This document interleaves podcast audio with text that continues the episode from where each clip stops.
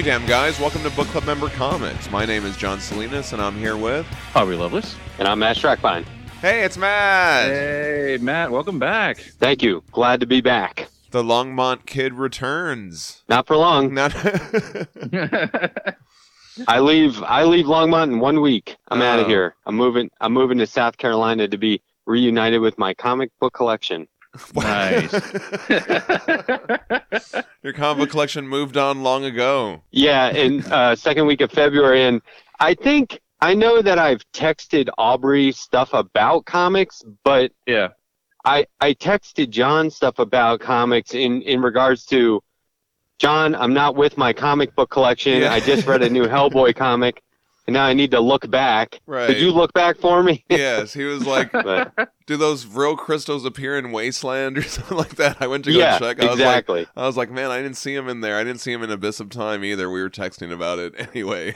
Oh, wow. I was happy Yeah. to do that. I was happy to do that anytime. Anytime you need that, I'll do it. yeah, and then and then like you said, oh, I haven't I haven't read it yet, and I was like, all right, fuck it, I'm just gonna DM Mark Tweedale. Right? You know? yes. Awesome. Awesome. That's Nice. great. Yeah. Um, but hey, we're also getting a little ahead of ourselves. This is our book club podcast. We're reading comics. We're talking to our friends. We're talking to Matt Strackbine. And you know what, Matt? Give us some of that Strackbine charm and tell us all about it. Oh, uh, okay.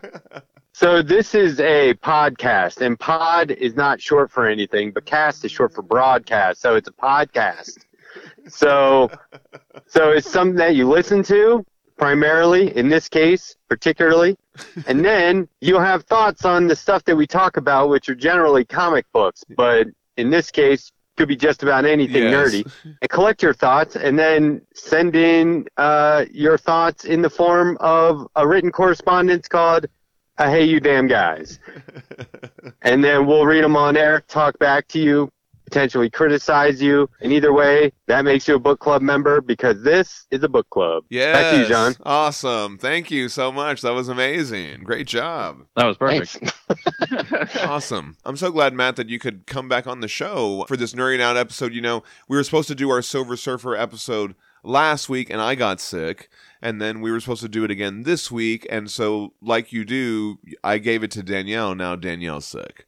So Mm. um, she couldn't be on the show, and I really wanted to save those Silver Surfer episodes when uh, she can be on the show as well because you know she's really enjoying that comic and all that stuff. So anyway, I asked Matt at the last minute. I was like, "Hey, you know, I was thinking about asking you if you would be on," and you were like, "Hey, I'm in the middle of all this chaos, and hey, what what else do I have to do?" Right?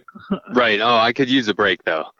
Oh, yeah. And get this, I I read the new Sword of today, and that's what I'm calling it. Sort Okay. of. Sort of. because I, I just, you know, there was Savage Sword of Conan, and everyone called it Savage Sword Yeah. for Okay. short. So I'm calling, and how do you guys say it? Hyperborea or Hyperbor? how do you say it? Hyperborea. Hyperborea.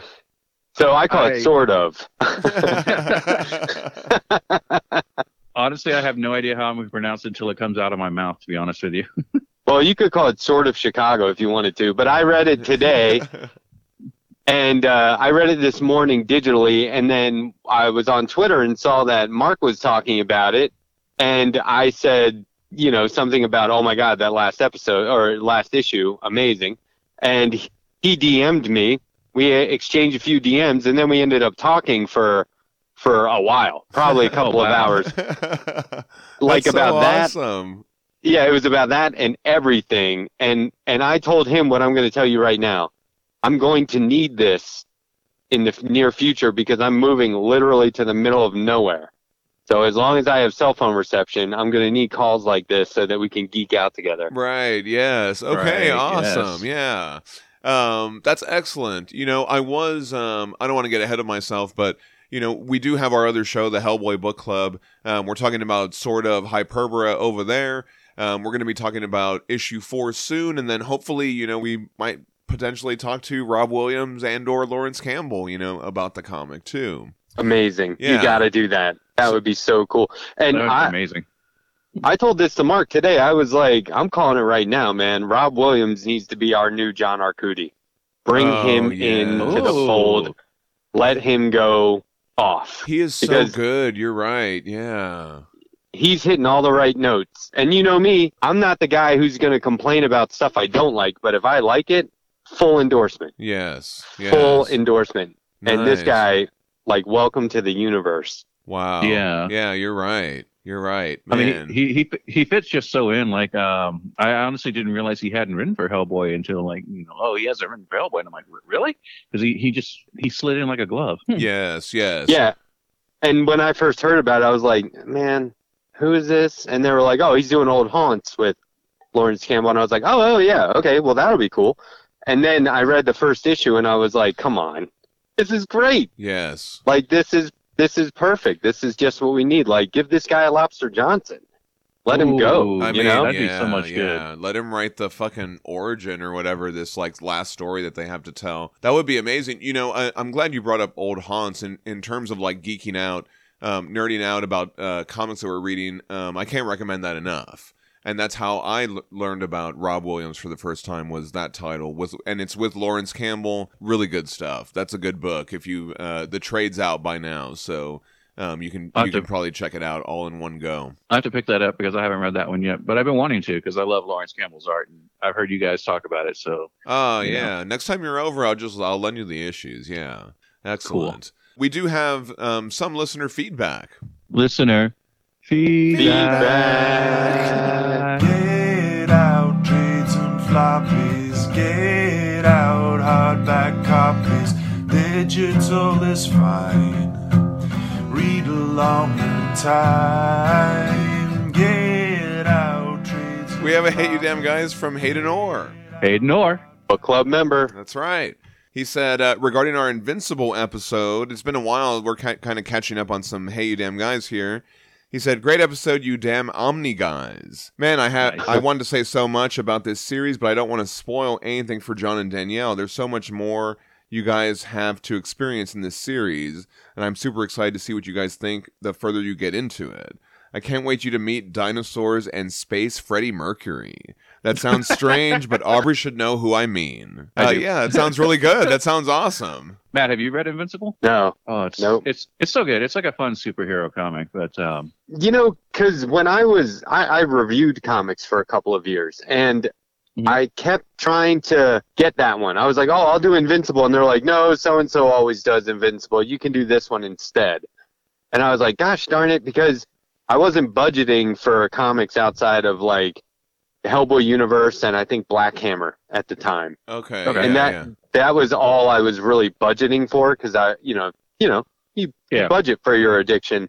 So then, um, the, I I've spent the last two and a half years going back and trying to fill in everything. I've bought an obscene amount of comics over the last few years.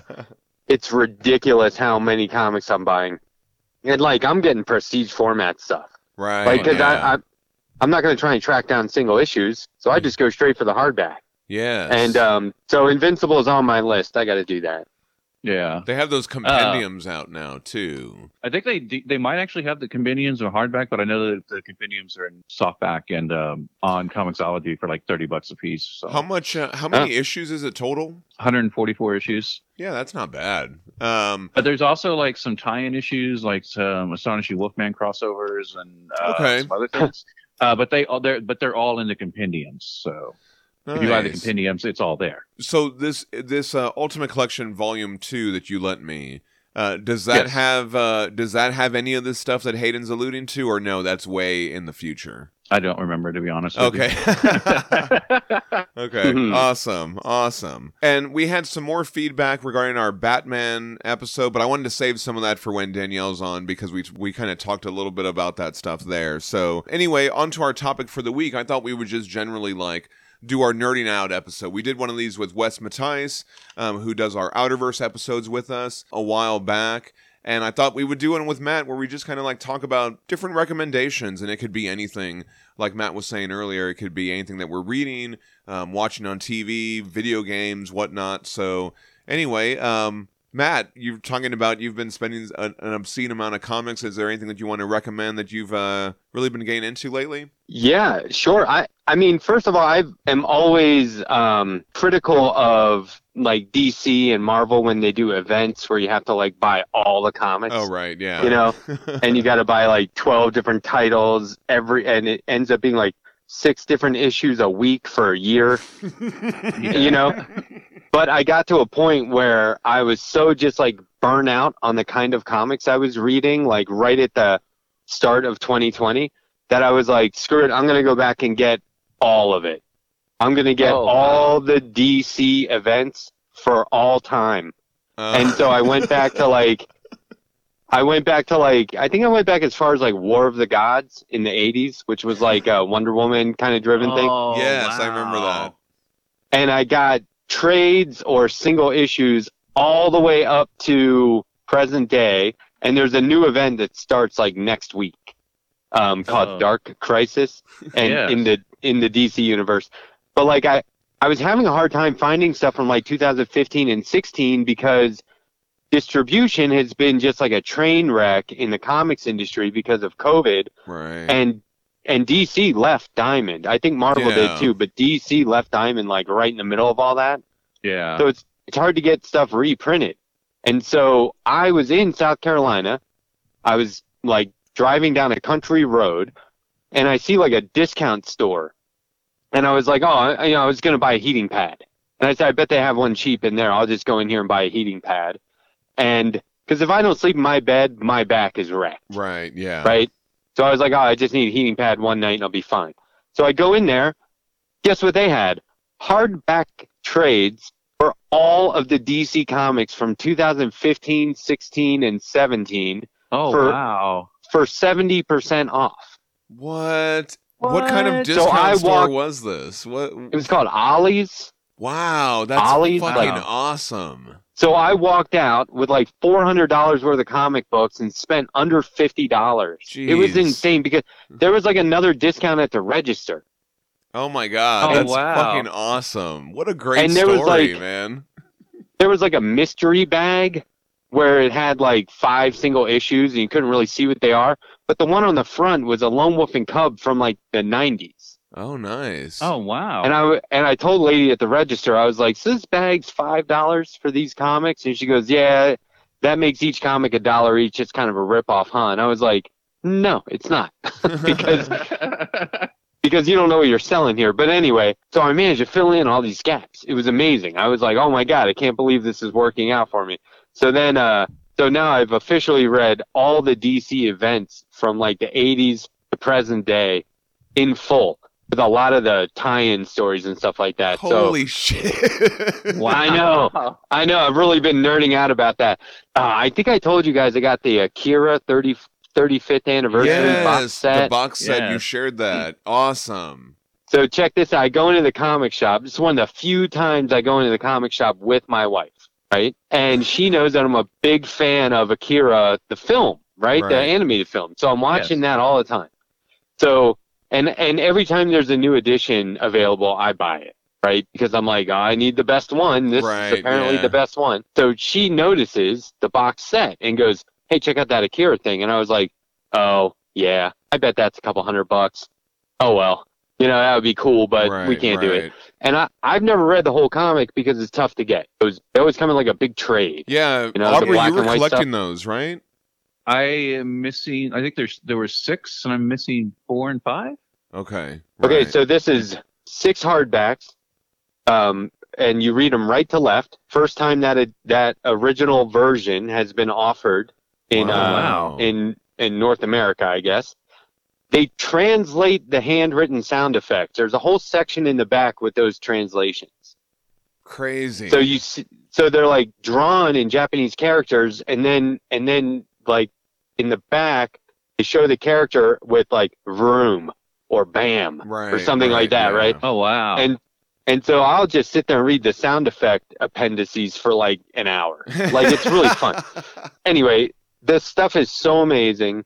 Those books and the art and the story is so phenomenal that I was like, when we got home, I was like, you know, I got to admit, I am kind of salivating over that box set. Uh, anyway, I'm going to try and put it out of my mind. So I go in to Right, buy my yeah. comics the next week, right? hmm Mind you, it's like three weeks to my birthday. Okay. And so I'm I'm in there the next week and I go, ah, the box set's gone. Damn it, somebody bought it, you know. And I was like, I'm just curious how much that was. He was like, oh, it was like 180. And I was like, so somebody bought it, huh? And he goes, yeah, we might get another one. And I was like, ah, well, whatever. Right. Yeah. So then I get home and there it is on the coffee table. My wife had gone in and bought it.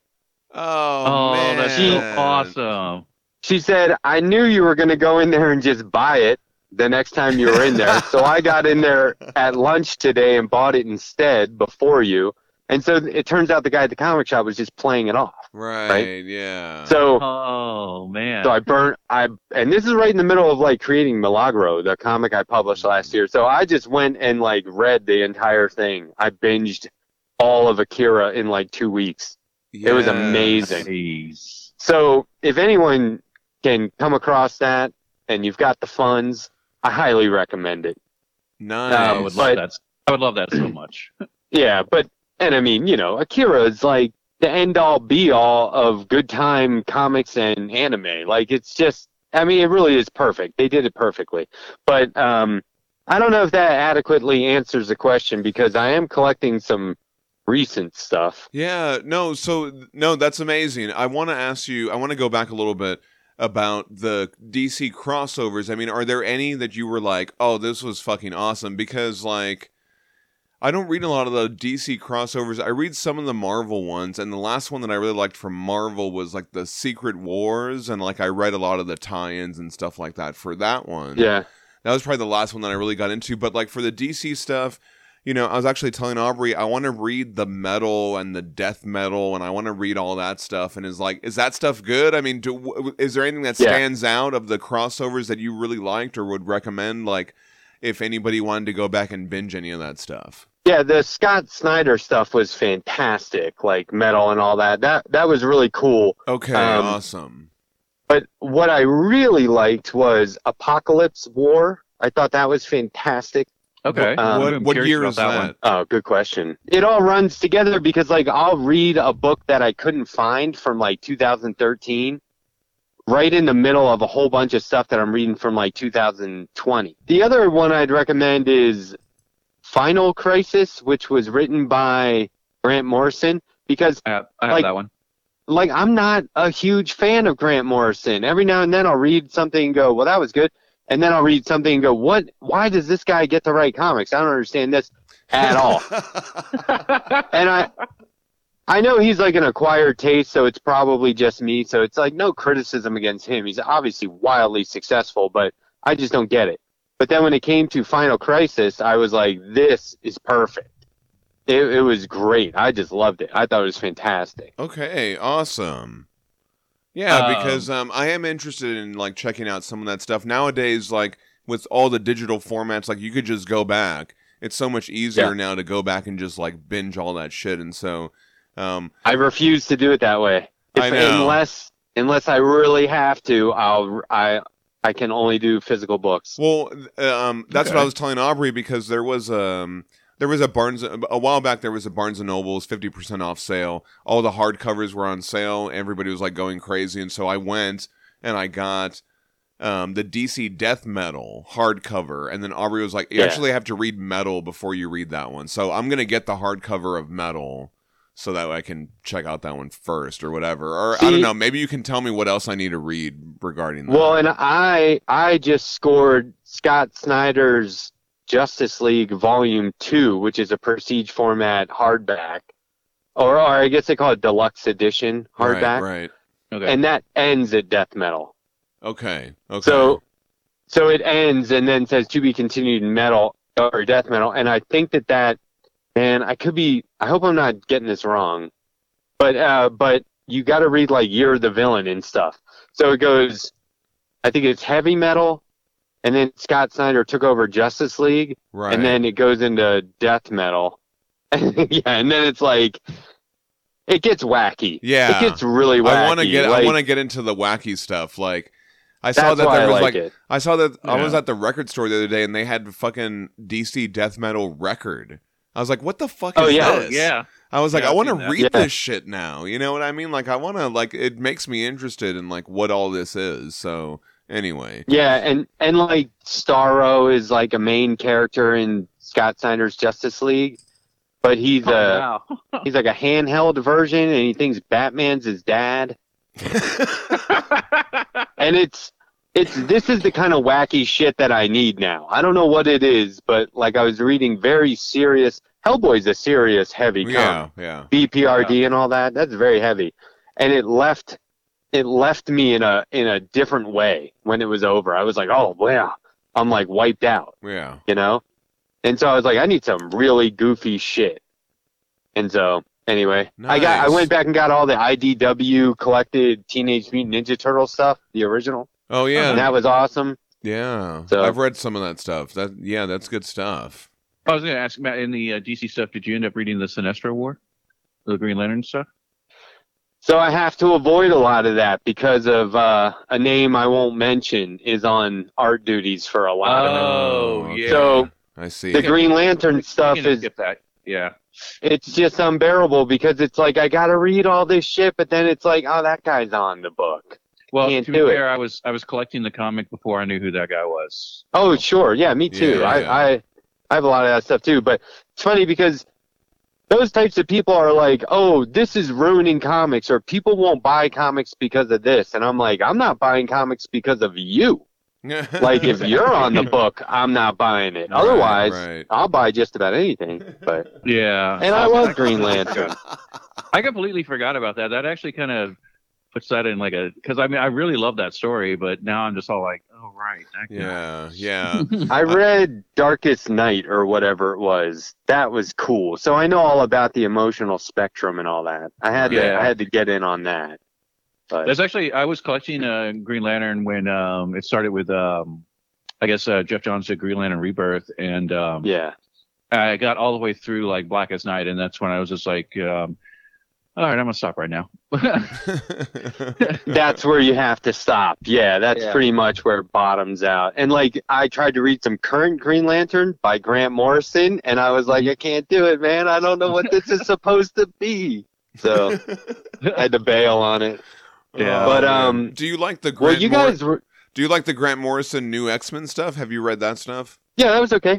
Mhm. Okay, okay. It was a while ago, I think. Yeah, no, that was no, that was a long time ago. Yeah, I was just So wondering. that's that's what I was texting Aubrey about was where should I start with X Men? Because now I'm going to do it with Marvel and just Oh, like yeah. read everything. okay. you know. Wow. So I'm just gonna like st- I'm gonna hit reset and go back to Marvel like um back in the 80s and just work my way forward. Oh man! Uh, Well, if you're gonna start with the X Men, I mean, okay. So I, when we were talking, you were talking about Jonathan Hickman stuff, and like I haven't read that stuff yet, but I've been wanting to because I really like Jonathan Hickman's writings. But if you're gonna start like back at the beginning of X Men, I'd say start with like the Chris Claremont stuff.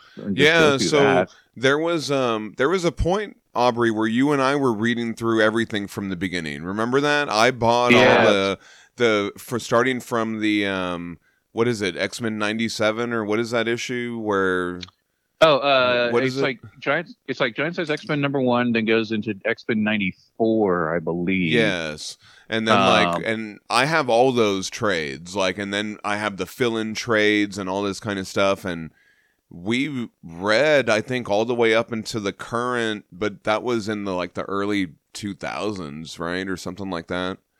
Um, I don't think I stuck. I didn't. I don't think I stuck around for the '90s stuff. I mean, I read Age of Apocalypse, but like, uh, like I have like the the nice prestige trades for like all the '80s crossover stuff. So like, Fall of the Mutants, Mutant Massacre, Inferno, Dark Phoenix, Yeah. and then I have like I have a couple of them that are just like Chris Claremont and Jim Lee X Men Volume One and Volume Two, and those are like fucking huge, giant X Men Oh, and- trades. And you know what? I would I said Apocalypse War. It's Darkseid War. I'm pretty Dark sure. Side War. Okay, okay, cool. Okay. I see. It all runs together because here's how I. It was messy. So I started by reading a bunch of contemporary stuff, Okay. but not the most recent, because I, I had to fill in a little, and then I realized, oh, I got to go back, and then I was like, no, I'm going all the way back, and and I've been connecting dots in between for like two or three years. Like I, like I'll read a book from 2020 and then I'll read a book from 2013 and go, oh, now that storyline makes sense. Okay. and But- like because there's there's 52 new 52 rebirth there's all these weird Yeah. things and then they kind of threw it all together Yeah. multiverse style and so like like you were talking about tom king's uh batman and catwoman right Right, right. Yes. i haven't like i i i missed it like i missed it it was like seven issues in when i was at a point where it would make sense to start reading it so i'm just waiting for the trade so i haven't and i'm a huge tom king fan it turns out and i've read everything he's done in comics except for that Eh, You Okay. haven't read any of the Batman stuff, or you haven't read Batman and Catwoman? just batman and catwoman i've read everything else Oh, nice. Okay. I was actually, now that you bring that up, well, hold on. Let me go back really quick because uh, that Darkseid War, that's 2015, 2016. I just wanted okay to tie that, that, makes more sense Yeah. yeah Um, and that, and I think I have read some of those issues. Um, I think I have So some of these trades, um, or some of these single issues. Oh, the Tom King. Um, I was, uh, there were two, we were talking about it on that recent issue, and then I had to go back and pull these two issues and read them again because I was like, oh, I remember this being really good. Um, issues 36 and 37, I think it's called Super Friends. It's by Tom Oh, King okay. and Clay Mann. Do you remember that uh, two-parter, Matt? Where it's a Superman and Batman story. Superman and Batman, Catwoman and Lois. They go Oh, on a yeah, little. yeah, they go yeah, on a little like adventure or whatever, a little double date kind of thing. see I, I think he does that kind of stuff really well Yeah, no, those two issues are amazing. So I, that that's one thing that I went back and reread. I'll lend you those issues, Aubrey, the next time you come over. They're definitely. I would definitely like, even if you don't want to read all of it, you could just read those two issues, and that's just like a great little mini episode in the grand scheme of all that stuff. After our, our Batman episode, I, I went and I um I pulled up on the DC app. I, I started reading the Tom King Batman from issue one. Um, so I'm gonna get to there. Uh, oh, eventually, but, nice, uh, excellent. it's so good that Uh, stuff is so good I've heard nothing but good stuff about it. And then like I had just read Rorschach and I just read Strange Adventures, and I'm i like, love those I was like, these are really good. So like I'm and John, like you know, you, you guys are recommending it, so I'm like, fuck, I'm just gonna read this Batman stuff because plus I've just been spending like I spent like a whole like two weeks just watching nothing but Batman movies and shows and reading stuff Right, about yeah. Batman. See, if you if you s- the, so this is what's going to happen, Aubrey. Just buckle up, man, because you're going to start reading that Batman stuff and then be like, wait, now I have to go read Flashpoint, The Button, Doomsday Clock. You're going to have to read all this stuff, and then you find out like this week they just started Flashpoint Beyond. So it they're like they're doing the newest iteration. So see how you dive in, then you realize you got to catch up. Now you're missing out on the newest stuff because you don't want to read that because it won't make any sense. right, right? Yeah. I, I, So- actually, I actually started reading Flashpoint, and I do want to read Doomsday Clock. It's so good. I keep I keep asking if you've read it. It's really good. I liked it. Doomsday I Clock. like that. You would recommend that? Oh yeah, totally. That was really exciting. It reminded me of uh, Superpowers, the cartoon. You know, it's Super Friends Yeah, kind of yeah, morphed yeah. into Yeah, yeah. superpowers. That's what it reminded me of, but with Watchmen in it. It was so good. So like that and Rorschach, I actually liked better than the HBO Watchmen show. Oh, okay. Wow. Okay. Yeah, I felt like I felt like, and it's funny. I was talking to Mark about this earlier, so it's fresh in my mind. But I feel like if I was reading a Watchmen comic and somebody just alluded to that whole HBO series as like a throwaway comment, it would have been awesome. right. But as a series, I was like, nah, it's lacking. Like, Hmm. and they definitely should have counted on doing more because I think it would have been better to have more. right. you know? Okay. Right. But it was one of these things where it was like, wait, halfway through, you're like, oh, wait a minute. There's no mystery here. They just aren't telling you what's going on. There's nothing to figure out. Right. They're just Huh. leaving you hanging. I, I felt kind of annoyed by that. But I'm the sucker that goes back and watches things like a third and fourth time to make sure I, like, it's not me. Like, maybe I do appreciate it and I just have to. Because, like, the first time I ever listened to Nirvana's Nevermind, I was like, this is horrible. and the second time I was like, this is the greatest thing I've ever heard in my life, and Right, that stands to this day. So you know, I'll go I'll go back and watch you know uh, the HBO Watchmen series again and be like, yeah, I mean, it's entertaining, but that's about it. Like I can't get into it. I don't know what it is. Nice. Okay. Okay. Interesting. Interesting. I really, I really liked it. I really responded to it. I thought it was really cool. I loved all the I- I- performances as well. Yeah. I also really responded to it, but I haven't gone back and watched it a second time yet. So Uh, I've been meaning to do that. I just haven't done it yet. But um, You know what's cool on HBO? Station Eleven. Did you watch that? oh, I haven't watched that yet. Which one was that? So that's like why I watch TV. you know, it's a little too close to home, but it's like a virus. Oh Thing. no, I haven't seen that. I think it was a virus, but it, it's basically like the aftermath of the downfall of society. Okay. And it Okay. was done in such a pleasing way. It was, it was, uh, like I think they're going to do more. I don't want to give too much away. It, it has to do with a comic book, which is kind of cool. But the, just the way they told the story was out of order in the best possible way. Nice. Okay. Okay. Okay. Okay. Yeah, and it was really redeeming. what it was a what, great what show. can you watch that on? HBO. Okay, nice. Okay. Excellent. Going back to you were I love that you mentioned Nirvana's Nevermind. What I've been I listened to that album the other day. What is your favorite track on that album? I just have to know. What what if if do you have a favorite song on that album? Oh, on the album, Yeah. Smell, smells like Teen Spirit. Oh, okay. Easily. Yes. That's one of the greatest rock and roll songs of all fucking time, man. That, Nice. It cannot be Yeah. beat. Look, think about it. That song. What what would you put up there with that song?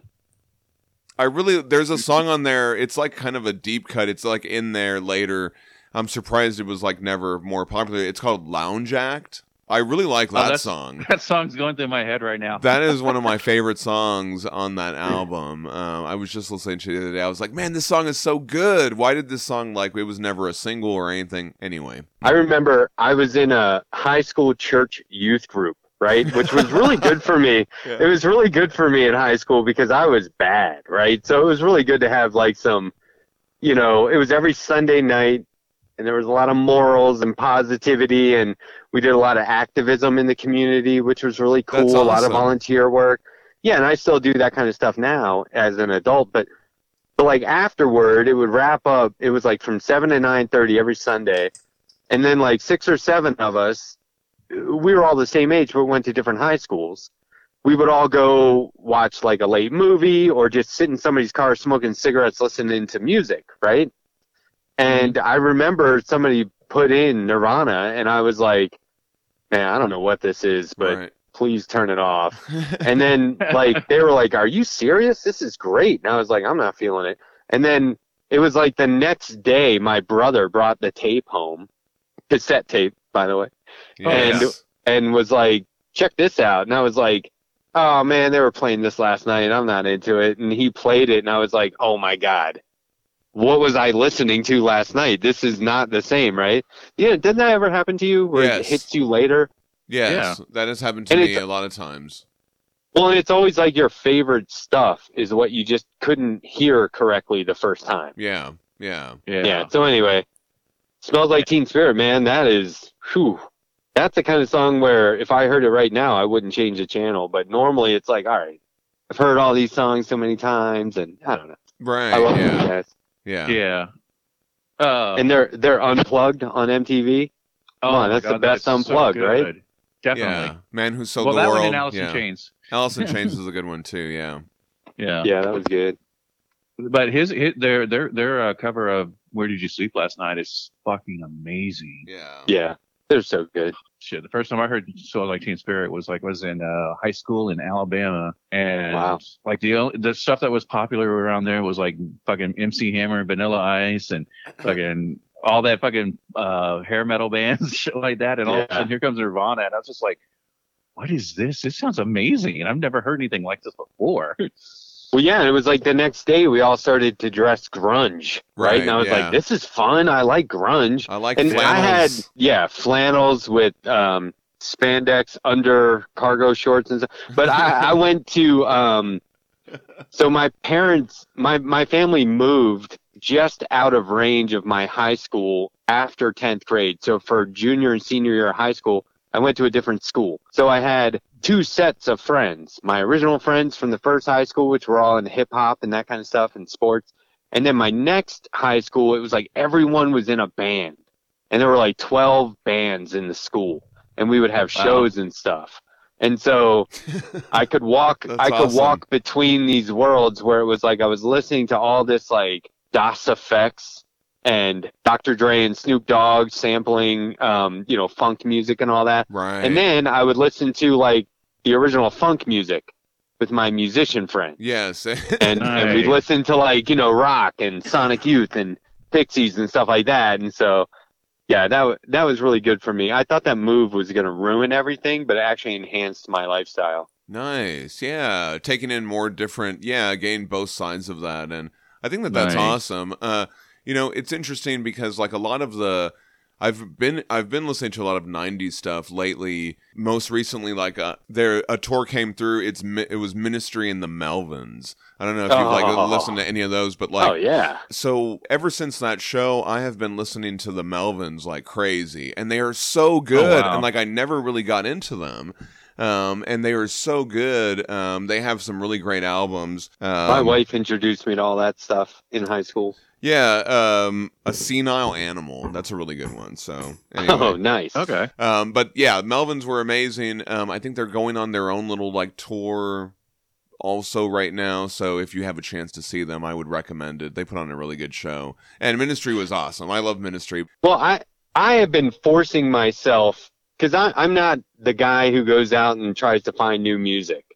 Like I I still listen to mostly just the Grateful Dead, right? I have been trying to force myself to listen to stuff that I normally wouldn't, right? Okay. Because I'm like I'm like, man, I've probably been missing out on a lot of stuff, right? Why am I not at least exploring it? I saw the movie Licorice Pizza, the new Paul Thomas Anderson. oh, I haven't have you seen, seen, that. No, but uh, I a lot of seen it people have yet, yeah. recommended it to me. Yeah. Well, it was great. And so like the the female lead, I was like, I don't know this actor. Like I haven't seen her in anything, right? So I looked her up. Well, it turns out she's in a band with her two sisters. Uh, Okay. And it's her last name. It's spelled H A I M, but I believe it's pronounced Hyam. I think. I could be wrong about that. H A But anyway- I M. Yeah. Okay. But it's like it's not what I would normally listen to, but it, I'm like, all right, I'm just going to sit here and listen to like three albums on Spotify and see what I think. And it's sticking with me. And so now I'm letting Spotify recommend all this other stuff that's supposedly similar. Okay. And I got into uh, Warpaint. Have you heard Oh, of them? We love seen them Warpaint. live. We've They're really seen them. great. Yeah, we've seen them live. I have a couple of their Oh, cool. records. They are so good. Um, so the drummer, the drummer from Warpaint is one of my favorite drummers of all time, Stella Mozgawa. Um, you should check Yeah, her out. She she's has some, she has some awesome videos on YouTube. Um, she is such a great drummer. They are amazing. Yeah, Warpaint is so good. I'm so glad you're into them. Great. Oh, it was about 10, 10, 11, 12 years ago. I saw them on on a New Year's Eve show. It was so good. Yeah. Oh, um, nice. Yeah, but it's just it. It's kind of like an intentional fluke because I was like, I'm just gonna open my ears and listen to stuff, right? And it's like if you close your eyes and just let your finger land somewhere in the phone book and then call that number. Mhm. You know what I mean? Like we used Yeah. to do that as prank calls before they had caller Yeah, ID yeah. and return call and all that. so so um I kind of did that with this band and then yeah, and so now I'm just listening to playlists and my wife comes home and goes, "What what is this? What are you listening to?" And I'm like, "I honestly don't know. Right. I'm just I'm just letting it play because why not, right? That's really Have fun. cool. Yeah, yeah. I really like that. Um, what about you, Aubrey? This is a good topic. You have any music that you've been listening to? Anything new? I guess we were talking about Uh, '90s stuff. Well, okay, so last year uh, I was reading an article with uh, Reznor about something, and he said he's working with that they he and Atticus worked with this artist called Halsey, and I was just like, I, I don't know what this is, and but I looked it up and I listened to the album, and it's probably my favorite album last year. It's called um, "If I Can't Have Love, I Want Power" or something like that. Okay. Uh, and she wrote it during um, the like the pandemic during her pregnancy, and it's about like being pregnant and all this body changing. She called it like a body horror kind of thing, but it's actually just really good. And she made a little like movie that went with it that you can see on HBO. That that's actually probably one of the newest things. But then like um, with um, Peacemaker that came out earlier this year, um, I was following James Gunn's um, playlist for Peacemaker, okay. and there's like you know it's all that like hair metal stuff, but it's like new newer stuff. Uh, it's like there's this one band called the Cruel Intentions that's on there that I just can't get enough of. They're just they're really kind of fun. nice. Man, his his Suicide Squad was amazing. I Oh, that love was such a great yeah. movie. Did you watch Yeah. Peacemaker also? Yeah, it was good. To me, I I was like, I don't know if there's enough here for a show. Right. Like this this could have been a pretty sweet movie, you know. But whatever. I mean, yeah, it was great. I love Okay. the bald eagle. Oh, Does Oh, bald I eagle have a name? Eagly. Eagly. Eagle. Yeah, Yeah. right, right. Um, Yeah, that was cool. that I was like that show. that is so funny. Um, we were remarking like how good they got the bird behavior. So like when they Yeah. do the little song at the end, and then the bird comes out at the very end, and then it does like a little step forward, and then it stretches its wings out. Like that's something that a bird would do. Like they got like a little behavior in there that I was like, oh, Yeah. like you know, our birds do stuff like that. Anyway, um, That's that's really awesome. that was really cool. I guess uh, so. Music wise, you know, recently my niece has Apple Music also. So I was t- I was asking her, I was like, send me some music because you when you both have it, you can like message each other tracks and stuff like that. So I mean, Yeah. She's like 12 years old, so she's listening to like a lot of pop music. And she sent me a bunch of it, and like I couldn't really get into a whole lot of it, but I ended up really liking Dua Lipa, um, which is really like not Okay. something that I would listen to. But uh, she has an album called Future Nostalgia, and it's just like totally like just stuck in my brain all the time. Um, that's a really good one that I could recommend, I guess, of recent stuff. There was also the Crosses. That's the guy from the Deftones. That's like one of his Oh, side yes. projects. It just came out with like a single that was really good. This band also kind of from the '90s, but they're still coming out with new stuff called Placebo. They just came out with a new album called Never Let Me Go that is also really good that I've been listening to. That's about it. Uh, and then like recently I've been listening to a lot of like old jazz stuff. So there's a there's a album by uh, Clifford Brown and Max Roach um, that is really good. So been listening to a lot of stuff like that. Someone asked me or was talking about Dua Lipa, and I thought for sure they were referencing like an old spaghetti western. And they were like, dude, no, it's new music. And I was like, oh, okay. Well, I definitely don't know what it is. yeah, Right. it's Oh. it's pop music and um, it's just really catchy stuff. You know, I got to tell you, the older we get, we got to let go, man. Yeah, Don't be so like tied down to only listen to this or only watch that. Spread your wings, exactly. Oh, you know? yeah. completely Well, and also out. like I don't really care anymore. Like I mean, I'm like in my 40s. Like I don't care really like what what people think or whatever. You know, I'm not trying to like prove anything to anybody. Anyway, Well, John, John, speaking of pop music, like uh, ever since uh, Miley Cyrus did that uh, Black Mirror episode where she did the cover of that Nine Inch Nails song, and then I saw her do a Pearl Jam song, and then a Metallica song, and then I actually kind of feel like I actually like Miley Cyrus now. Yeah, um, she did a really good album. It's with, um, I, I think it's with the band of the Flaming Lips. Um, Okay. And I would definitely recommend that one. She actually does a song with Dua Lipa on that album. Um, what is that one called? Hold on, wait, I have it in my Apple Music here. It's called Plastic Hearts. It came out in 2020. Yeah, so I would. I uh, can't believe we're talking about this. This is awesome. whatever, right? Um, but then yeah. also, but then also like taking a page uh, page out of uh, Mark's uh, playbook. Uh, I uh, been listening to some uh, movie scores lately. Um, oh, yeah. Yeah, I, I was actually just listening to um, the Fellowship of the Ring score just the other day. who is Oh, that by? Who does that music? Uh, Howard Shore, fuck man. Of course you're gonna ask me that. Give me a second. I'll- It- yeah, I'll no, I think up. you're right. Howard Shore. That sounds right. yeah, Howard Shore. There you go. See, you were right. You knew it all along. I was. I was listening to the Leftovers soundtrack and uh, the Truman Show soundtrack. interesting. Like, I know. It's just like I have a Spotify playlist called A Whole Mood. it's just like kind of like low key trippy stuff, a lot of violin and piano, you know, but like not classical. right. I don't know. Okay. Yeah. Oh, and then and then I, I got to mention I've been listening to the Soul soundtrack, and so I've been really um, enjoying that with like Reznor, Ross, and Jon Batiste. oh Um, yeah, that's a good one. That's a yeah, good it's good. soundtrack. good Very stuff. cool. Yeah. I guess like some other comics, I wanted to. I had a little list here of some stuff that I've been checking out. Um, there's a book that's coming out right now. It's called Catwoman: Lonely City. It's by Cliff Chiang, Oh, yeah. who did like this Okay. epic Wonder Woman run. Um, but he's doing the whole book himself. He's writing it and doing the art.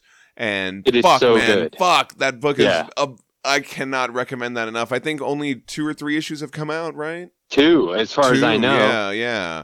But holy shit, Okay. those two issues are amazing. So yeah, I would So, definitely like- check in. I would definitely recommend that. it's hilarious because like the first issue, I was like, oh, well, that was over too quick, and then the second issue, I felt like was like ten issues in one. and what they're doing with Killer Croc and Poison Ivy, I thought was so cool. Fuck, it is. I can't recommend that enough. I thought it was really good. Uh, I recently was checking out the Black Widow run. I'm reading that right now. I'm a couple issues into it by uh, Kelly Thompson, Elena Casagrande, and colors by Jordie Bellaire. It's got those Adam Hughes covers. Uh, those have been sharing on social media like crazy. So I was like, I have to check this out. Um, so that's Uh, pretty you good. guys will, you'll see Jordie Bellaire on a lot of Batman stuff, yeah, yeah, like coloring. Yeah. really good stuff. What about Human Target? Have you read the Human Target by Tom No, King? I haven't. I haven't. Smallwood? I'm, I'm probably gonna wait for the trade on that one. Okay, so they just had issue six earlier this month, and then they stop until September, Oh, okay. Oh, Um, okay. and they'll do six more.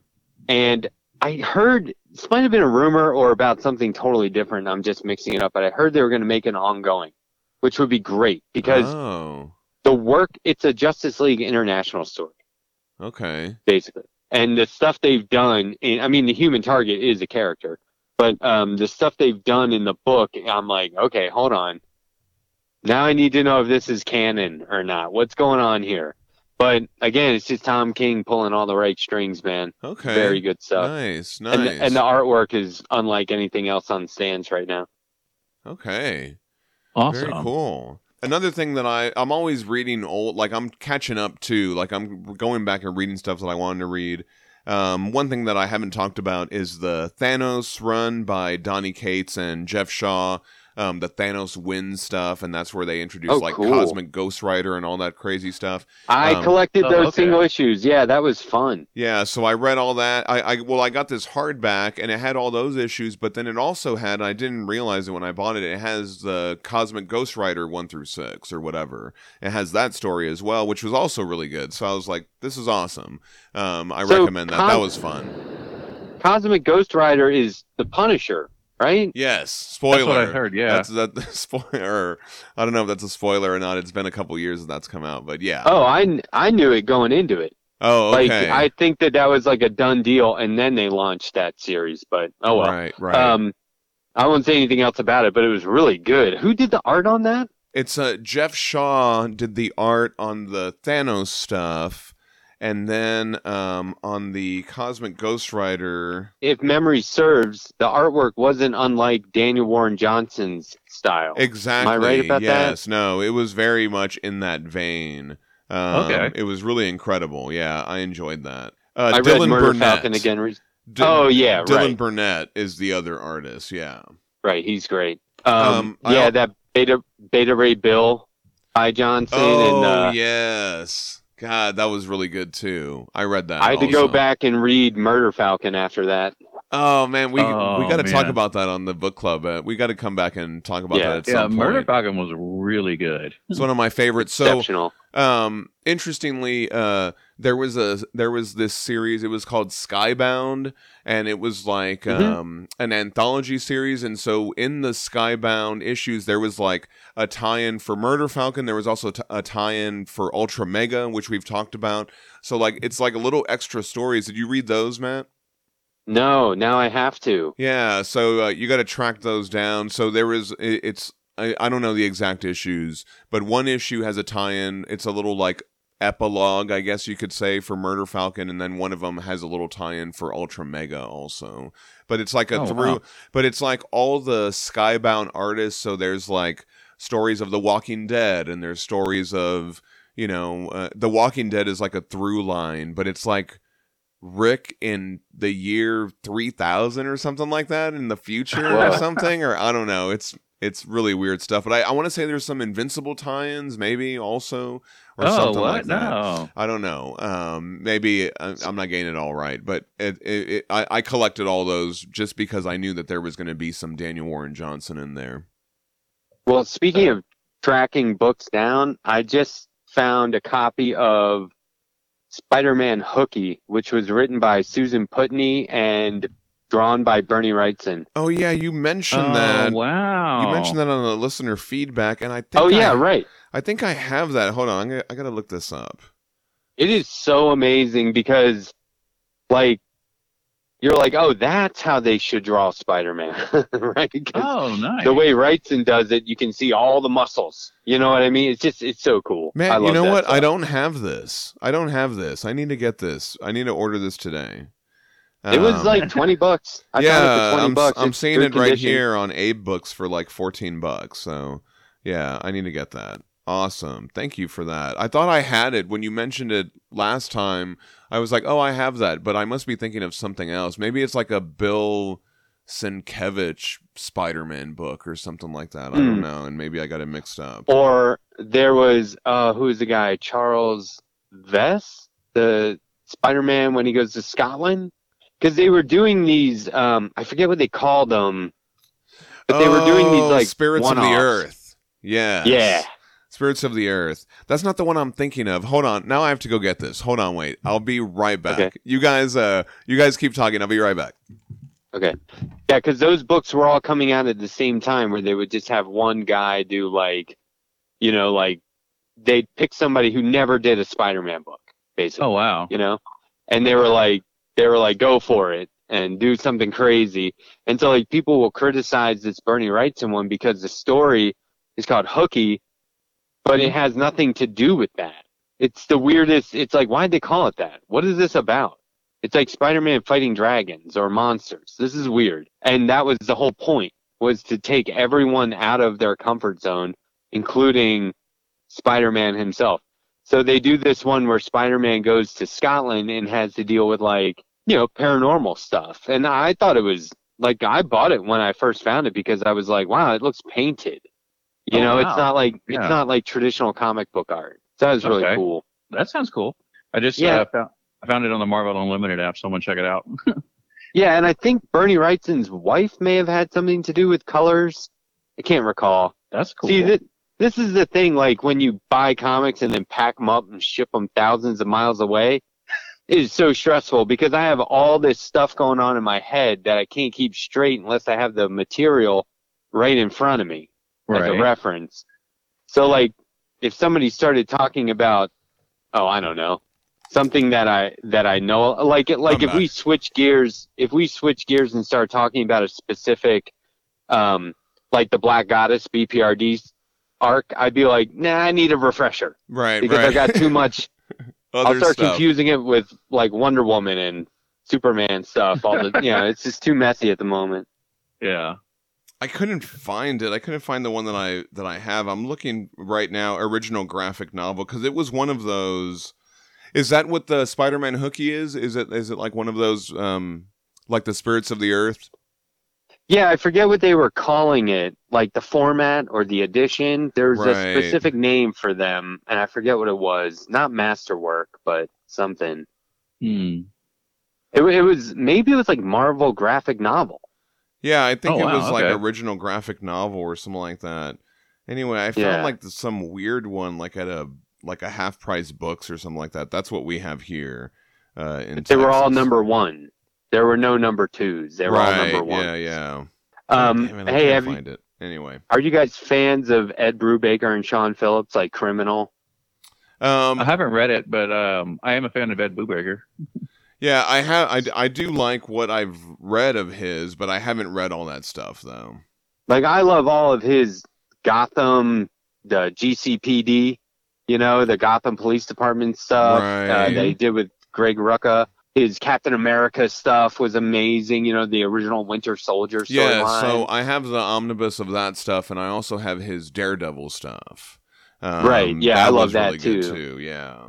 with um Lark, Michael Lark, wasn't it? Yes, Michael Lark, Yeah. Yeah, he the, the uh they picked up after Bendis and Alex Maleev. So then when they started doing like Criminal and Incognito, like I like all that stuff, but Criminal is like some of my favorite comics of all time. So now they're doing these, they're all hardback. They're probably like three comics worth of material in each book. And they're called Reckless. And they're about a California private investigator during like the late 70s, early 80s. Oh, that sounds cool. Yeah, they're great. They I think they have three of them out, the fourth one on the way, and they are just fantastic noir stuff. So really, really good. is that like a does it is it stand on its own or it's related to his other series? It's all stand standalone stuff. Like each Oh, Reckless nice. book relates, but you can read Reckless at any point and be fine. Okay, Right. okay. and people have criticized like why does this have to be a hardback because that makes it a little bit more pricey for the it's not like the thickest comic book in the world but that, i don't mind that at all because it's it's just cool to have like a neat little book you know and they're so Yeah. well done they're so artful that it, i think it's worth every dollar Okay. Awesome. yeah that's Oh. good stuff reckless honestly, all the stuff I've been reading is mostly like um, just the stuff we've been reading for the book club. Um, I've been kind of just like you know watching like more movies, and um, I just because like I just I just rewatched the um, the extended editions of the Lord of the Rings trilogy. Okay. Um, i've seen those like a million times Yeah. I, lo- I Oh. cannot get tired of it we we It's buy so that on every format. We we just bought the 4K version of it most recently, Oh, wow. so we could like Wow. watch it like that. Um, Well, it, it's um, it's it's funny. Like I, I just upgraded my phone, and my phone screen is better than my TV. So I watched the entire trilogy on my phone. My cat was doing other stuff, wow but it was still great. You know, I mean, it's still fucking. I mean, I love it. I mean, it's one of the best stories ever. Hey, Um, did did you guys talk about No Way Home on your Spider-Man episode? I can't recall. I think, I think we, we talked- did. we we touched on it. I don't think we actually went in deep on it though. Yeah. Is there anything you want to say about that? it. Oh, you just watched it. Okay. What did you think of that? I don't have anything to say about that garbage. Oh God. Oh wow! it ruined my childhood. I mean, I here's here here's like my blanket statement about um about superhero movies like that, like the MCU and DC. Okay, the things that people criticize about like one set of movies, they forgive in another set of movies. oh yeah, yeah. Yeah, So I'm sitting there watching it, and the whole time I'm like, okay, it's entertaining. I'm laughing. I'm watching it. But all the criticisms that like a group of people would have for something like, say, Game of Thrones, Mhm. it's all here. They're doing all those bad things that you don't like right here. And this was a wildly successful movie. Right. Like, not right. just box office, but people raved about it. I had friends say, dude, have you seen it yet? And I'm like, no, not yet, but I didn't really like the other ones that much. They're not my favorite. So, you know, whatever. I have low expectations. And they're like, this is going to change your mind, dude. This is the one. And then I watch it. I'm like, no, this is just not my thing at all. You know, like, here's the thing. Why is every single character, whenever they talk, they're all just joking around? Yeah. everything is like jokey and then and then they die and you're supposed to feel sad and i'm like don't feel sad all they ever do is just joke around Yeah. they never did anything serious ever except die and like they're crying and hugging each other and consoling each other and i'm like no wait two seconds they're all going to start joking around again this is stupid and then sure enough they start joking around again so just thinking i'm not the i'm not the demographic for this brand of of movie but sure. I mean, that's okay. I still watched it. I mean, I thought, you know, it's entertaining, but right. yeah. see, that's the thing. I'm watching them all. Yeah. I'll watch everything. I'll read anything. It's just afterward, it's like, okay, that wasn't for me, or that wasn't for me. But I, I'm now perplexed as to why so many people liked it. I you see. know? Yeah. yeah. Because if I, if I want to contribute to comics, I don't want to have to do it that way, you know.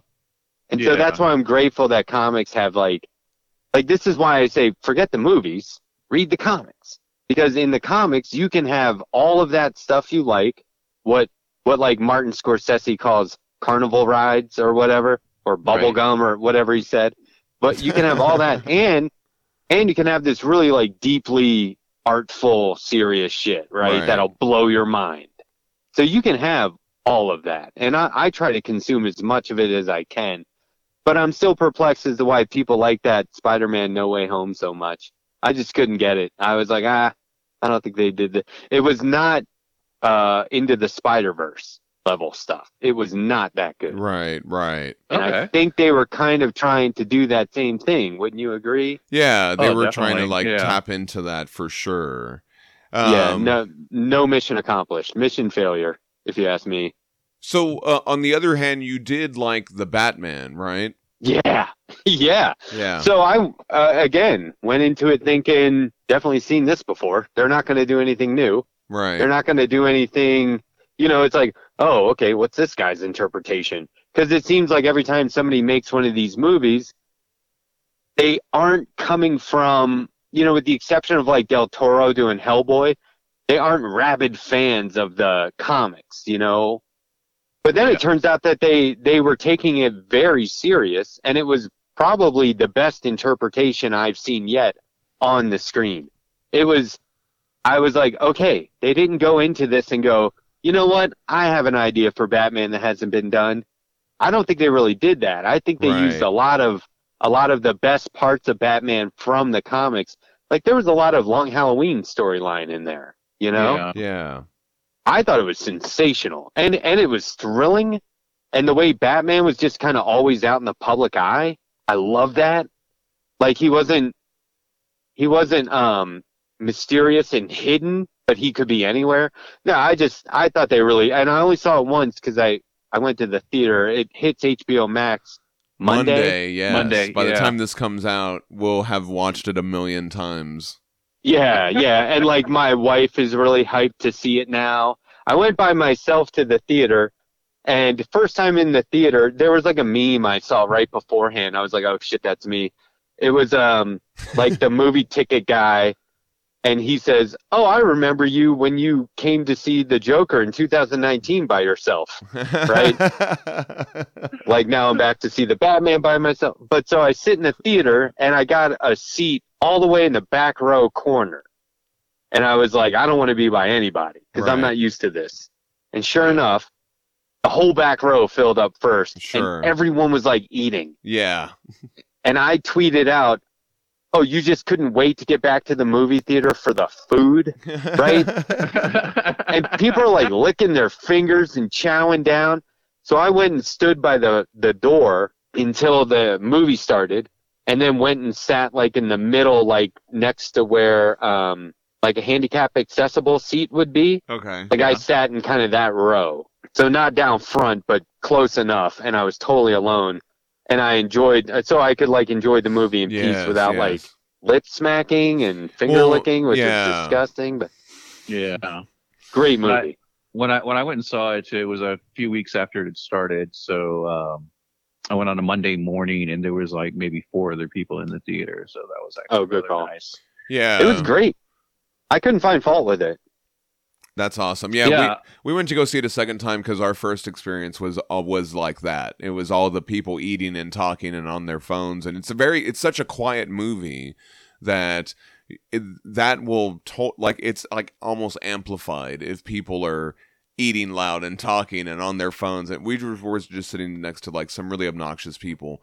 But when we went back the second time, it was like Aubrey's experience where there was nobody there, so we actually got to enjoy it. Now, did you buy a did you buy a plastic Batman head popcorn bucket when you were there, Matt? I I don't even know if they had that. I skipped the concessions entirely. I usually go in there with some like sugar-free mints because it was a long movie, and I went to like an 8:30 showing, Yeah. and I was like, I'm gonna fall asleep in these recliner. Ch- is it like the Easy Boy or the Lazy Boy chairs? Yeah. Yeah. And I was like, I'm gonna fall asleep. So I usually take like some really powerful breath mints, which keep me awake. Right? like you pop an Altoid and you're like, I'm up. yeah. so yeah. that's like a that's like a driving cross country trick that I do. But um, now now I just get a hotel and sleep like a normal person. Right. But back in the day. Yeah. But anyway, so um, so no, I did not get that. But after you mentioned it, I had to look it up, and I saw you put pictures on Instagram. Or now, something. would you have bought it if they had it there? If you had seen it? Oh. No, because it would just be another thing to pack, and I cannot deal. I can't. We moved half our stuff down there in February. right. So Man. then, then we then we got the house ready to show, and and that whole experience is just surreal. It's I Oh, I, I keep telling people you know, don't hate the player, hate the game because I do not like I did well, but I do not understand how it works. I don't know how they come up with quote unquote value of these homes and right. I think everything should be affordable and accessible. And it's all kind of a it feels very scammy. Hmm, So it was hmm. weird to be a part of it and now we're out. Right. so- right. I'm not going back. I have to say, like during the pandemic, I kind of got um, spoiled by actually being able to watch like major blockbusters at home, and so Yeah. uh, don't get me wrong, I love going to the theater, and I always go to the theater. But there's just something nice about being able to watch a brand new movie at Yeah. your eh, sitting in your living room, watching it on your own TV at your own leisure, be able to do what you want. You know? Right. Yeah, they said there was some criticism that they were like, "Oh, HBO just killed movie theaters," and I was like, "No, that's silly. People not. still go on dates and people still go out at night, you know, and on the weekend, and even like the pandemic's technically not over and they're doing it, you know, so it right. hasn't killed anything. But like, I really like being able to get off work and then say." Oh, Dune is on HBO right now. I can just watch Dune if I want, and Fuck then yeah. guess what? I can watch it three more times tonight. Yeah. You know? Exactly. or like what they did with Zack Snyder's Justice League. I know that Mhm. wasn't in the theater, but like, It was, I, can't think, see- limited or whatever. I think there were limited Oh. showings anyway. but I can't see people making a whole full blown four hour movie or whatever it was Yeah. just just to satisfy fans. Right. And they right. did it, and it was available like right there in my house, so I didn't have to go anywhere. So I really appreciate that. I love that, and I, you know, I'm. My wife always got sore at me for being like, "How come you never want to go out?" And I'm like, you know, it's just not all it's cracked up to be. There's a lot of people getting drunk. There's a lot of people getting in fights after they get drunk. yeah. Yeah. It's expensive. And then here we are in 2022, and my wife's like, well, you had it all figured out back in the day because, like, going out is definitely not all it's cracked up to be. Right. And having that time off, yes, it's good to get out and be around people again. But at the same time, you're like, no, it's, it, you can overdo it. yes. Yeah. Yeah. Yeah. Like being at home is not isolation or doesn't have to be isolation. Sure. You can do it a certain way that it works. yeah. Yeah. Yeah. like Kathy, she doesn't like to really go out. Just she didn't like really care to go to the movie theater. She uh, she prefers watching it at home. And like after seeing all these like hit blockbusters like day one at my house, I'm like, I kind of like this. You know, it's nice. Yeah. Yeah. I mean, but I still enjoy like certain things on the big screen. But like I guess like even before the pandemic happened, I was only seeing like certain movies on the big screen these days, like um, all the big uh, Marvel and DC films, and you know just like big action blockbusters. Because like the more quieter films, uh, or the more like drama type films, I'd rather watch at home because like you know there's just not people around. Yeah. Yeah, I saw I saw like I think in this order, Glass, Once Upon a Time in Hollywood, and Joker. And those were the last three movies I saw until the Batman, like in the theater. Oh wow. Oh, wow. Okay. So like I was like, well, those are definitely three movies you want to see in the theater. Those are really fun on the big screen. And then the Yeah. Batman. And I man, I hope I get a chance to see Dune on the big screen We- one day. that's 'cause one that I'm- we had to do. We had to do that one, and like we went to the IMAX showing on the last Oh, wow. day, like on the or like the second to the last day. So there weren't a lot of people there. There were still some people there, but there weren't a lot of people there. And we had already seen it also a couple times because it was on HBO Max. But we had to like actually, yeah, go to the theater for that one because that was like, ah, it was really good. Yeah. they did it. They did it I- great. They did a great job. I- I hope that they re they, they do like a limited edition run right before the next one. They comes out. will. That yeah, so they'll awesome. definitely do That. I- What am I an idiot? I didn't know it was part one. I got uh, there was like a certain point in the movie where I was like, wait a second, there's not enough time left to do the whole first book. And then sure enough, at the end they said part one. I was like, I I don't think I knew that. I knew going in because I've been following it ever since like uh since it happened and like, Denis Villeneuve always said that he saw it as a two as two films. Oh, okay. And- Well, but- that's cool. But but I also think it was a little bit ambitious because the second one had not even been greenlit, and they put part one at the end of the movie. So like, Yeah. but yeah, I think it was always Yeah. his. It was always his vision, but they had not officially announced that there was going to be a second one until Well, I after it came out. I just saw Josh Brolin. Well, now that it's won all these Academy Awards, it's gonna be fine. But I just saw Josh Brolin on Hot Ones, Do you watch mm-hmm. that Oh Wing yeah, show? yeah, I love that. Just for the record, I would rule on that show. I think I would do pretty good too. I think that I would do pretty good too because I eat really Oh. hot wings. Yeah. I, I, as the older I get, the less the less I like it. So I feel like I would just wimp out quickly. Well, I, I was microdosing their Apollo Last Dab hot sauce for like four months. oh it was in, wow. so I would do a last dab in every dish and everything that I ate, not like on fruit or anything, but like cooked food. And then I did that from like I think it was November through Oh my God. Up until March, and then I was like, okay, hold on, then that's starting to hurt. Like just in the middle of the day, I would get heartburn. I was like, I better back off a little bit. yeah. But um, I I would last dab every wing because I don't think anyone's ever done that. So I would get the Apollo and just last dab every wing and slay on that. nice. But anyway, uh, Josh Brolin was just the most recent guest on there, and he said he just started filming for Dune, or just realized a week ago Dune starts filming soon. Wow. So I don't know when they recorded that, but that makes me feel like the movie has isn't even like in production. I know they announced the they got greenlit um like soon after premiere. Yeah, after I think the a premiere. couple like a the next week or something like that. Yeah. And I can't wait. That's going to be great. Yeah, that is great. That's Man, one I- of the books that I picked up also at that Barnes and Nobles. I don't have a copy of Dune, so I picked up like a nice hardcover copy of it. Oh, that. I have my I have my same cover, my same copy that I've had since the '80s, and I've read it so many times. I told so I'm not gonna I'm not gonna spoil anything, but I was like, uh, I said to my wife, I was like, Carrie, do you want to know where this character ends up eventually? Like, what what the character storyline leads to? And she was like, okay. And I said, because I'm pretty sure they're not gonna make that movie. oh, And I'm still. and so I, you know what I'm talking about, Aubrey, the fourth book. So I told her, and she was like, she was like, wait, what? I was like, yeah. And she goes, oh, I would love to see that. And I was like, right? That would be pretty fucking awesome. So I don't, I don't think they're going to do that, but that would be pretty Yeah. sick. at, at the most, I think they'll probably just get to like Children of Dune, but I don't. I doubt they'll do God Emperor. So Uh, do you know that he wrote, like, uh, Frank Herbert, the author of Dune, wrote, like, the first couple of chapters to Children of Dune and then was like, you know what? There's a lot of stuff I got to write before this. And then he went back and wrote the first two books. wow. Oh, I did not know that. Yeah, that's pretty cool, right? And so then I was like, I dropped everything when I read that, like article or interview, and read the first few chapters of Children of Dune, and I was like, oh yeah, it kind of feels like the beginning of an idea. That's interesting, you know, but not really, Yeah. but sorta. Wow. There's also my only criticism of the Dune novels is this one line of of text where it says they're on Dune and he reaches down and picks up a handful of earth. And I was like, Earth? Huh?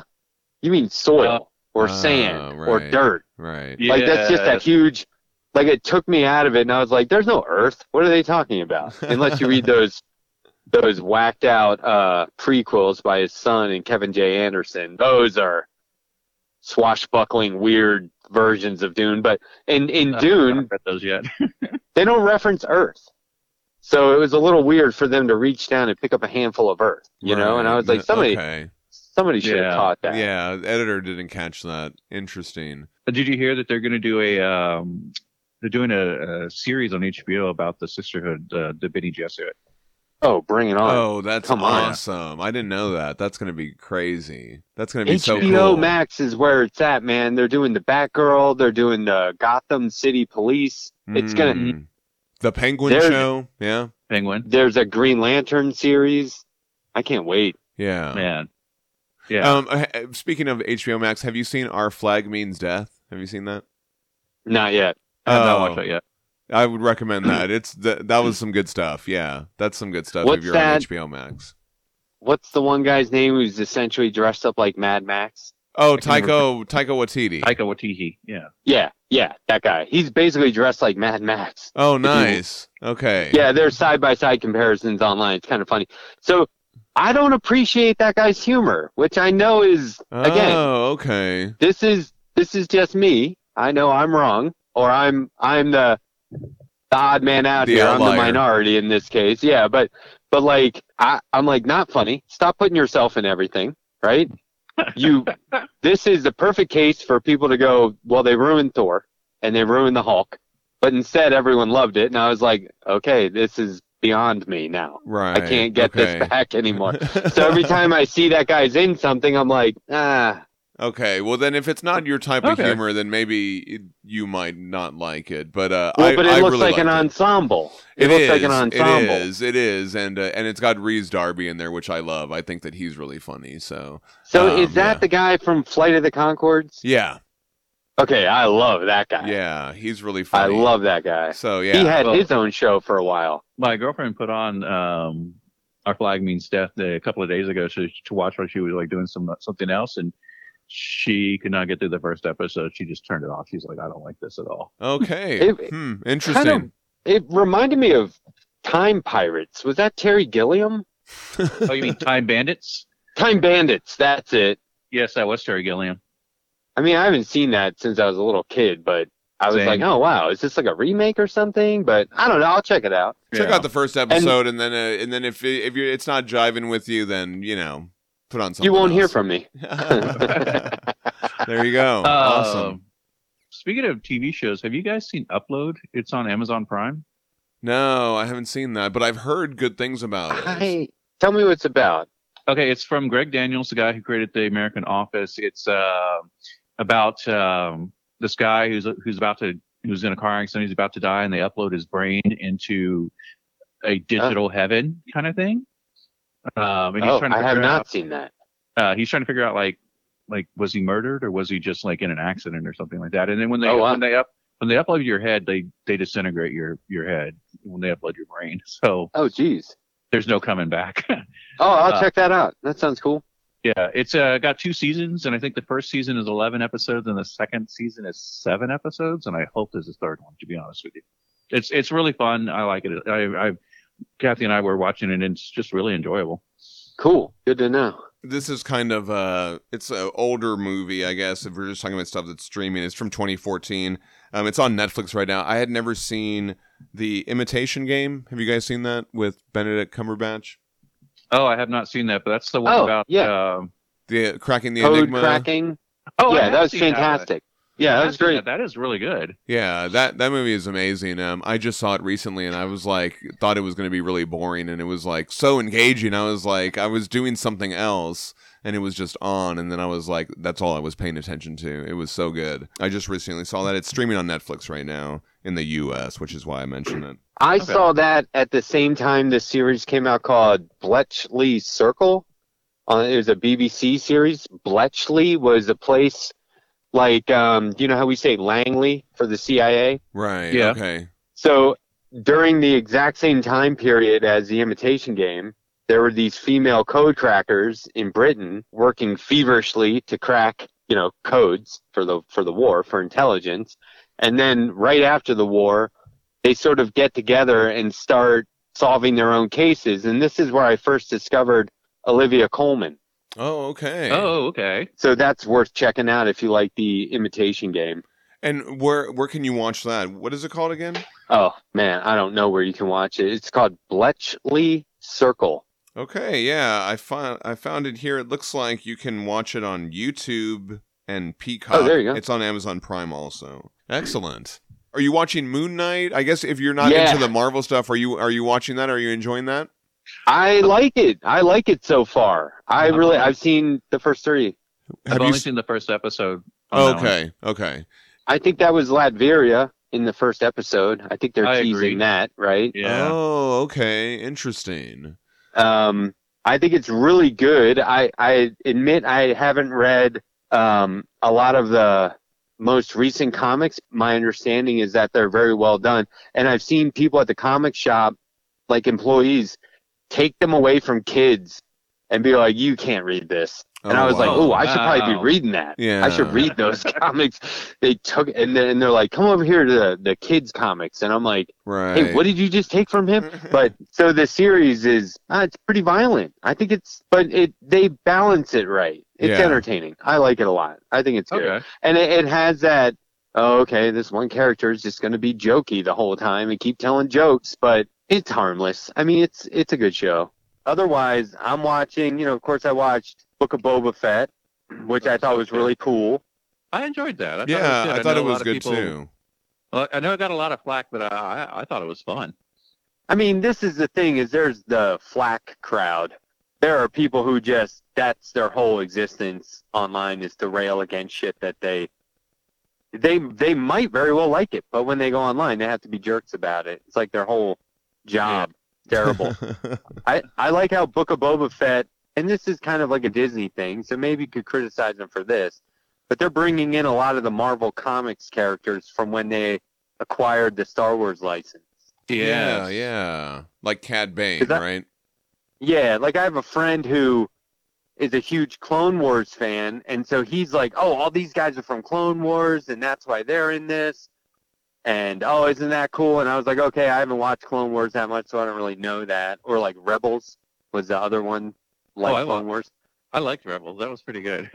Yeah, that, there's some good Vader stuff in there. So then I started telling him, I was like, okay, well, that Wookiee is from the comics. And he was like, oh. And I was like, here, I'll lend him to you. So that was cool. Nice. Yeah. Um, the Star Wars comics were really good. I've been enjoying what I've read on those. yeah, they're pretty cool. I, I read most of them when I was doing reviews.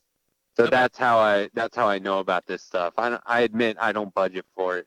I'm looking forward to Kenobi. I just heard that it's supposed to be fatalistic. oh. Like the show Oh. creator said, it's going to be like a time period that has no hope. Okay. Yeah, Yeah. I was like, oh, that sounds I, bleak. yeah, well, I heard it was going to be dark, which I thought was interesting, Yeah. and I was like, and we haven't really seen something like that yet, I guess, of those Yeah. Star Wars shows and stuff. Yeah, Yeah, no baby Yodas in this, I guess. I, I am. I am actually really looking forward to Obi Wan. I actually started rewatching the prequels, and I'm kind of watching some of the uh, Clone Wars stuff as well. Kind of paused to watch Lord of the Rings, but uh, yeah, getting back to it. um, I'm also watching Severance on Apple TV, which is Ben Stiller's show. Do you know Severance? no, but I've I've heard, heard so it- many. Heard of it. Everyone's talking about it. I don't have Apple TV, so um, but It's really- I've, I've heard it's really good. Yeah. Yeah, it's very stylized. It's weird. I like it. Sometimes I like it, and sometimes I'm like, you don't have to remind us what we all hate about work. You know? like it's kind of hard to make that entertaining if it's not an outright comedy like The Office, you know. And so it, and you know, I was telling Mark this too because we started talking about like, what are you up to? What are you watching? And he recommended Arcane. Oh, On he Netflix? That, he recommended that to that to me as well. I haven't got around to watching it. yet. I watched the first episode. It was phenomenal. I love the art. okay. Uh, apparently, it's based on a video game, but you don't have to know the game to appreciate it. So I'm gonna Yeah. binge that tonight probably. Oh, nice. Um, but it's funny because I'm watching like Julia, the Julia Childs show, which is on HBO, which is fantastic. It's oh, all okay. about Julia Child. I haven't seen right? that. Yeah, and it prompted my wife and I to go back and watch YouTube episodes of The French Chef, like the originals, Nice. Okay. and and the show does a really good job. I'll just put it that way. I'm going back and forth between that and a show called Tokyo Vice by Michael Mann. I've heard about that one. I saw a trailer for it yesterday. Yeah, it's like a it's loosely based on the real life accounts of Jake Adelson or Adelstein, I think his name is. He's an American journalist. Like this would be his first job as a journalist in Tokyo, and it was the first uh, foreigner hired by the newspaper.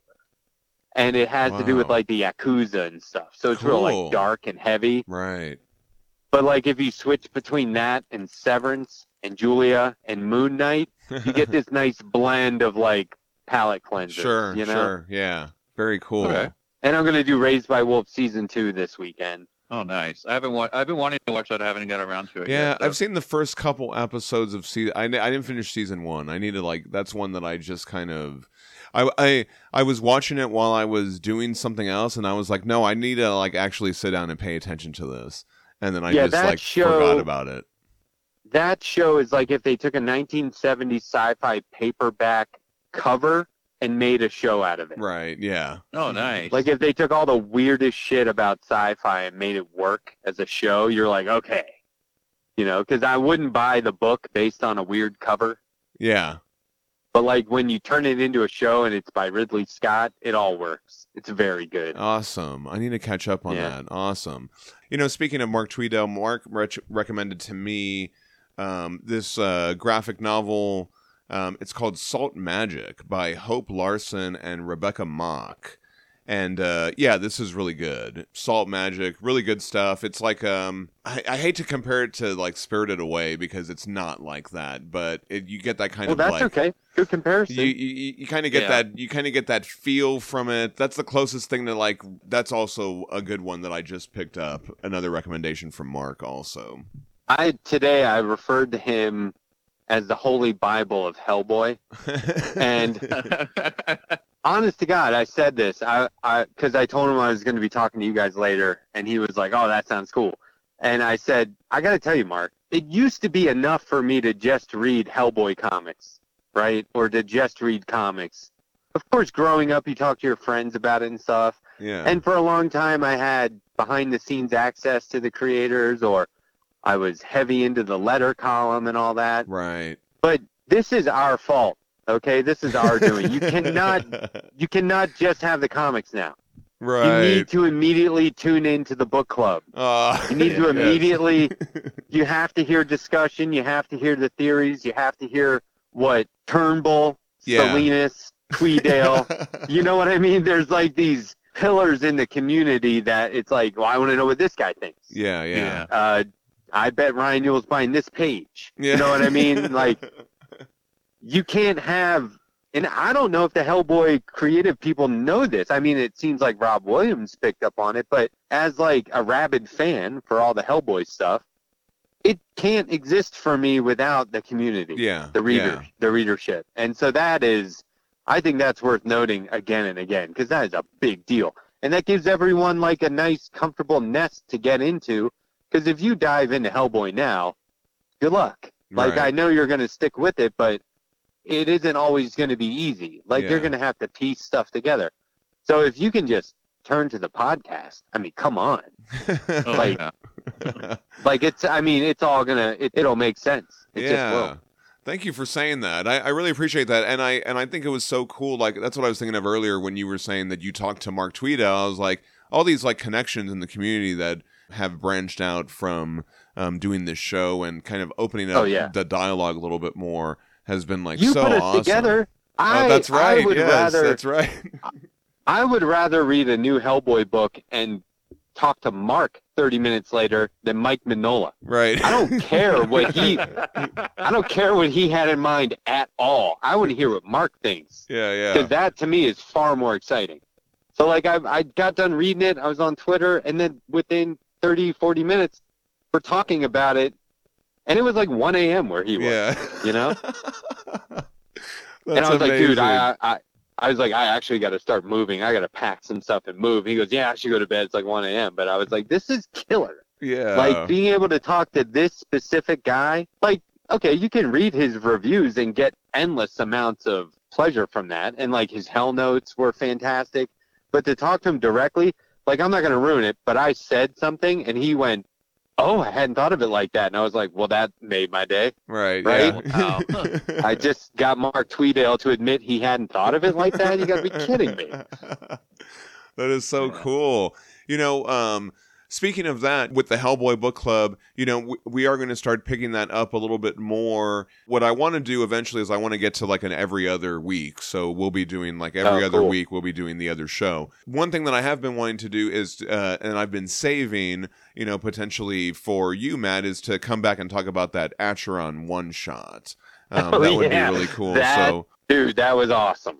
Cause well, but like you texted me and said, "Have you read it yet?" And I think I was like, "No, I'm gonna go buy it after work or something." yeah, right? yeah, And then I read it and I was like, "Now I know why he was asking me Yeah, that." yeah, yeah. And then, and then the first, the very next thing I did was because I think you were at band practice, yeah, yeah. and I, I said, "Well, I'm gonna go back and listen to our episode now." Yes. and I was like, I was like, oh my god, it was. That's what I'm saying. It's like these things go hand in hand now. It was so funny because I was at band practice and we were taking a break, and I was messaging you Aubrey West Matthijs and Mark Tweedale. we were all I was talking I was having four different conversations with all of you about this issue.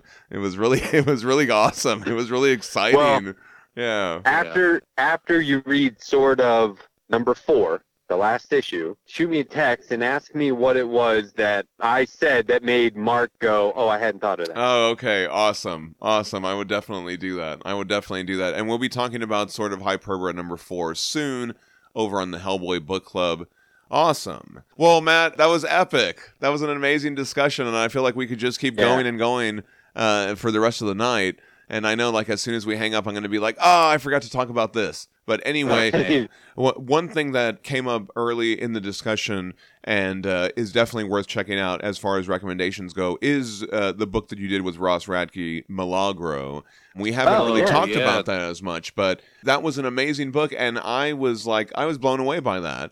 And I and as far Oh, as cool. the story goes, you know, Yeah, I don't, I don't, I don't want to like spoil the story, but I did not see it going that way at all. I was totally Right. surprised, even though like I had seen a lot of the concept art and you know with the Kickstarter there was a lot of promotional art and pages coming out, but I had no idea how this thing would Yeah. like it took such a turn and um, it was really amazing. It was incredible, Well- and so I highly recommend that. You know, I'll put links in our uh, show notes. There's also links in our link tree to check out this book. You know, and and we talk about all these like big name recommendations from the big comic companies, but it's also important to support your local artists. You know, it's a, it's a, important to support independent books, and so I think it's really important that people go out and they buy this book and they support the awesome work that you and Ross and Guillermo Zagara did because I think it's it was monumental, and uh, I can't say enough about that book. It's really great.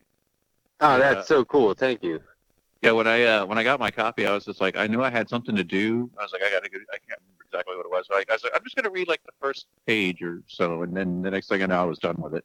It Yeah. so That's good. awesome. Yeah, Uh, I loved it so much. I think I told the Yeah. story on the show, but I read it standing up in my kitchen because I just opened it and just started looking at it, and then I just couldn't stop, and then so I was like standing in my kitchen for like twenty or thirty minutes, just standing there reading it. When I read the entire thing like that because it was so engaging and it, and it just flew through it. Yeah, I think I might have told you like it takes a definite left turn, like halfway through. Like the story, it's a, it's a real grindhouse. Like yeah, you can you can almost do anything when you apply that label to something. So the ideas that Guillermo came up with, and he came up with those a long time ago, but just fleshed them out in the last couple of years, making the book. And when he came up with that, I, he goes, "I don't know, dude. I think it's a little too far off the, the path." And I was like, "Then we're definitely doing it. That's what we want." Yeah. I'm not putting books out that people know what to expect. So along those same lines, I may have brought this up. We were proofreading. He and I were proofreading the final draft one night at my house. And Ross did this little artistic thing at the end. I don't know if you noticed this, but like the blue gem on his mask is gone at the end. Right, right. Okay. And that little thing, uh, we I said, "Oh, I wonder if that was an error or if he meant to do that." And so I texted Ross, he meant to do that, and I was like, he goes, "Why do you want to put it back?" And I was like, "No, because Guillermo and I just came up with the outline for the entire second volume based on that one oh, little thing." Because we had all these scattered ideas and didn't know how to tie them together, and that one little thing he did, that one little artistic decision that he took the liberty of doing, which, as creative director, that's what you do. You hire people who know what the fuck they're doing and you let them rip. And if they want to do something like that let them because that that's creative freedom right? Ah. That's our artistic expression within quote unquote my comic right so so i love it so we we outlined the whole thing and it's if if you didn't know what to expect from the first volume you definitely aren't going to know what to expect from the second volume and in fact, I was talking to a very good friend of mine about it, and I just started like accidentally letting plot details out. And he said, "Whoa, whoa, whoa! I need spoiler alert." I, and I was like, "Oh, my fault. I'm ruining for you." And he goes, "But I got to tell you, I did not see any of that coming." wow. So like, what we have planned for Volume Two, which we'll do eventually, is um, going to be pretty exciting. But for the first volume, it's really hard to come by already, which I think it's kind of punk rock to let things go out of print, right? yeah, it is. because it's like Yeah. you should have got on it. So you can get it at Time Warp Comics in Boulder. You can get it at Newcastle Comics in Longmont.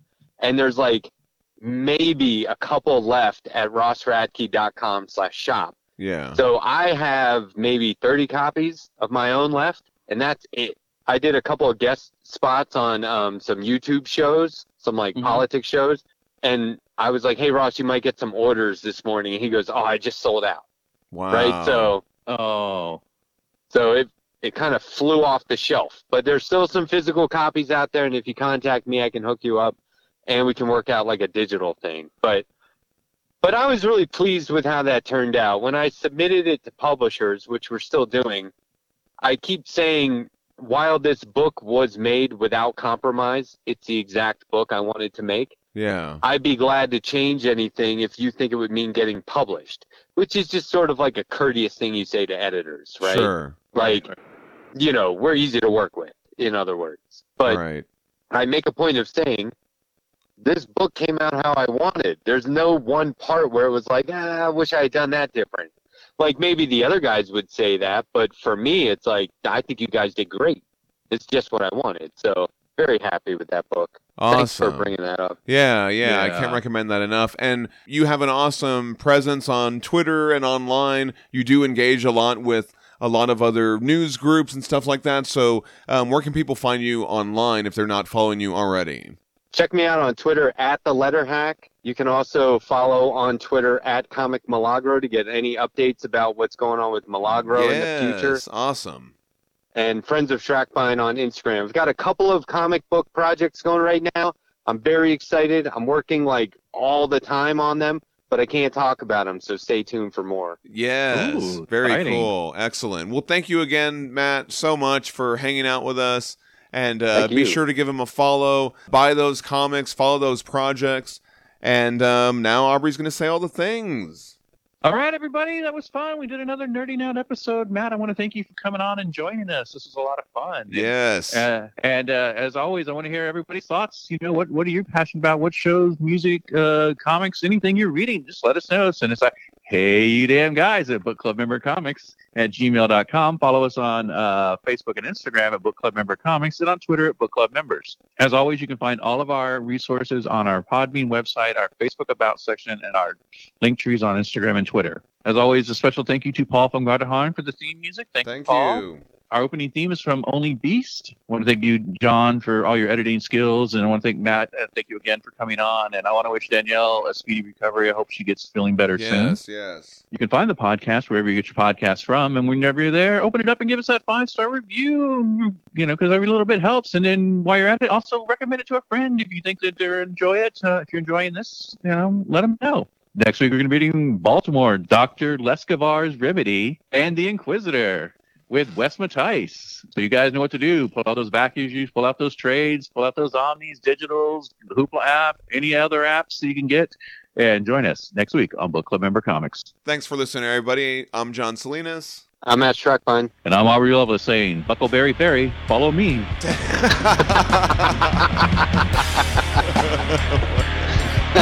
Pippin! Verdi!